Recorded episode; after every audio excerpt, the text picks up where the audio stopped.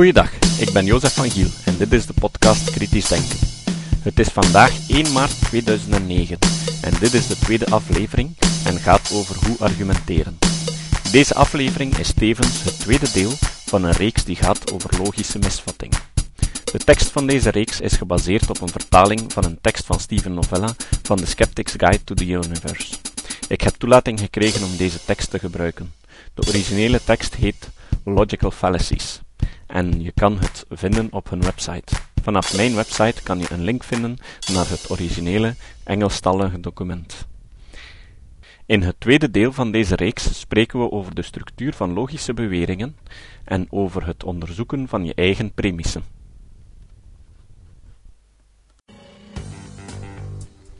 Structuur van een logische bewering. Of we ons ervan bewust zijn of niet, onze beweringen volgen allemaal een bepaalde basisstructuur.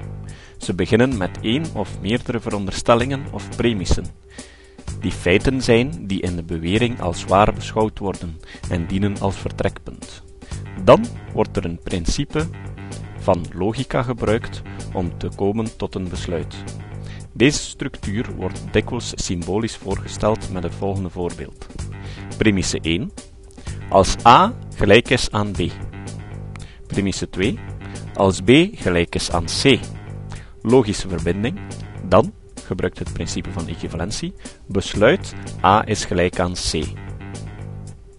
Opdat een besluit als geldig kan beschouwd worden, moeten alle premissen van de bewering waar zijn en de logische verbinding moet geldig zijn. Ik gebruik het woord geldig hier specifiek om te verwijzen naar dergelijke besluiten, omdat het steeds mogelijk is dat een besluit juist is, zelfs als ze niet geldig is. De reden is dat het mogelijk is om verkeerde informatie of foute logica te gebruiken om tot een conclusie te komen die toch juist blijkt te zijn. Ongeldige argumenten bewijzen niet noodzakelijk een verkeerde conclusie maar aantonen dat een bewering ongeldig is, ontneemt het de ondersteuning voor de waarheid van het besluit. Een bewering uitsplitsen in zijn onderdelen is een zeer nuttige oefening, want het stelt ons in staat om zowel onze eigen beweringen als die van anderen te bestuderen en ze kritisch te analyseren op hun geldigheid. Dit is een uitstekende manier om je denkwijzen aan te scherpen en bias te vermijden en om effectieve beweringen op te bouwen. Bestudeer je premissen. Zoals hierboven uitgelegd, opdat een bewering zou kloppen, moeten al zijn premissen waar zijn. Dikwijls komen verschillende mensen tot verschillende besluiten, omdat ze vertrekken van verschillende premissen. Dus, beginnen met alle premissen van alle beweringen te bestuderen is al een goede plaats om te beginnen. Er zijn drie soorten potentiële problemen met premissen. De eerste, de meest voor de hand liggende, is dat een premis verkeerd kan zijn. Als iemand beweert dat, bijvoorbeeld, de evolutietheorie verkeerd is omdat er geen overgangsfossielen bestaan, dan is die bewering fout omdat de premisse geen overgangsfossielen simpelweg fout is. In feite zijn er massa's overgangsfossielen. Een ander type van premissefout ontstaat als één of meerdere premissen niet gewaarborgde veronderstellingen zijn. Een premisse kan of kan niet waar zijn, maar zijn waarschijnlijkheid is nog niet groot genoeg om te kunnen dienen als een premisse voor een bewering. Het identificeren van alle veronderstellingen waarvan een bewering afhankelijk is, is dikwijls de meest kritische stap in het analyseren van een bewering. Heel regelmatig komt men tot verschillende besluiten omdat men verschillende veronderstellingen maakt. Heel dikwijls kiezen mensen de veronderstellingen die het beste passen bij de besluiten die ze verkiezen. Psychologische testen tonen aan dat de meeste mensen beginnen met de besluiten die ze wensen en zoeken dan naar argumenten die deze stellingen ondersteunen, via reverse engineering. Dit proces wordt rationaliseren genoemd. Eén manier om het probleem van het gebruik van veronderstellingen als premisse op te lossen, bestaat erin van deze veronderstellingen op voorhand te onthullen. Zulke argumenten worden dikwijls hypothetisch genoemd, of ingeleid met uitspraak laten we ten voordele van de argumentatie veronderstellen dat. Wanneer nu twee mensen elkaars argumentatie bestuderen en zich realiseren dat ze verschillende veronderstellingen gebruiken als premisse, dan kunnen ze tenminste overeenkomen om niet overeen te komen.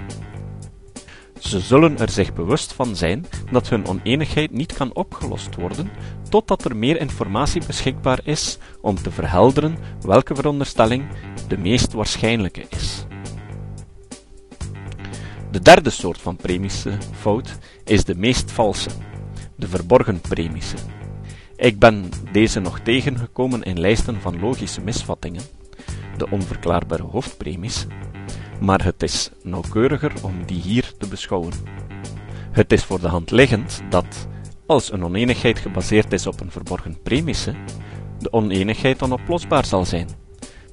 Het is dus een goed idee om, wanneer je tot een impasse komt bij het oplossen van geschillen, terug te keren om en te zien of er betrokken premissen zijn die niet werden aangehaald. Laten we nog eens terugkomen op het voorbeeld van de overgangsfossielen. Waarom menen wetenschappers dat er veel overgangsfossielen zijn, terwijl de evolutieontkenners, voorstanders van creationisme of intelligent design, vinden van niet? Het lijkt nogthans een voor de hand liggende feitelijke bewering die gemakkelijk kan opgelost worden door de bewijzen te controleren. Soms zijn evolutieontkenners eenvoudigweg onwetend over de bewijzen en soms zijn ze intellectueel oneerlijk. Nochtans, de meer wereldse zijn zich volledig bewust van de fossiele bewijzen en gebruiken een verborgen premisse om het bestaan van overgangsfossielen te ontkennen. Als een paleontoloog spreekt van overgangsfossielen, dan wijzen ze naar soorten die een morfologische ruimte innemen tussen twee bekende soorten. Dat kan zowel een gemeenschappelijk voorouder zijn, waarbij het overgangsfossiel ouder is dan bij de afstammelingen, of het kan ook een tijdelijke soort zijn tussen de twee soorten, de afstammeling van de ene en de voorouder van de andere. Maar in werkelijkheid weten we dikwijls niet of de overgangssoort een echte voorvader is, dan wel enkel een soort dat een heel dichte verwante is van de echte voorvader. Doordat evolutie geen lineair proces is, maar eerder lijkt op een dichte struik, zullen de meeste specimen die we vinden op een evolutionaire zijtak liggen. Maar als ze een morfologische kloof opvullen tussen bekende soorten, dan leveren ze een bewijs voor een evolutionaire verbinding en daarom worden ze als overgang gekwalificeerd. Bijvoorbeeld, de Archaeopteryx ligt misschien niet in het rechte pad naar de moderne vogels, maar ze nemen duidelijk een ruimte in beslag dat de overgang is tussen de theropod-dinosaurussen en de moderne vogels en een van hun nabije verwanten is een rechtstreekse voorvader van de moderne vogels. Als evolutieontkenners zeggen dat er geen overgangsfossielen zijn, dan is hun belangrijkste onverklaarbare premisse dat ze een andere definitie van overgangsfossiel gebruiken dan wat in het algemeen aanvaard wordt in de wetenschappelijke wereld. Ze definiëren overgangsfossielen als een of ander onmogelijk monster met halfgevormde en onbruikbare structuren. Of mogelijk definiëren ze overgangsfossielen als alleen fossielen waarvoor er een onafhankelijk bewijs is dat ze echte voorouders zijn, eerder dan een sterke verwant met een echte voorouder, wat een onmogelijke standaard is. Tot zover het tweede deel van deze reeks over logische misvattingen. Het citaat van deze aflevering komt van Stephen Hawking. Hawking is een van de grootste astronomen van onze tijd. Hij is vooral bekend bij het grote publiek omdat hij door een spierziekte aan een rolstoel gekluisterd is en enkel nog kan communiceren met behulp van een stemcomputer, dat de bewegingen van zijn oogleden analyseert. Hawking heeft grote doorbraken gerealiseerd in het onderzoeken van zwarte gaten en de ontdekking van de Hawkingstraling die ervoor zorgt dat zwarte gaten geleidelijk aan oplossen. Hawking heeft om zijn studies te kunnen betalen ook een prachtig populariserend boek geschreven over astronomie, dat in meer dan twintig talen vertaald werd, waaronder ook het Nederlands. Dat boek wordt nog steeds regelmatig heruitgegeven, en hij brengt er nog steeds verbeteringen aan. Ik vind het een aanrader. In de eenvoudige en voor de leek verstaanbare manier waarop hij in dat boek termen als entropie, tijdsdilatatie en andere moeilijke begrippen uitlegt, herken je het genie. De Nederlandse versie van dit boek heet Het Heelal. Je kan ook mijn commentaren op dit boek terugvinden op mijn website. Hawking zei: De grootste vijand van kennis is niet onwetendheid, het is de illusie van kennis. In de volgende afleveringen zullen we de verschillende logische misvattingen bespreken. Tot de volgende keer.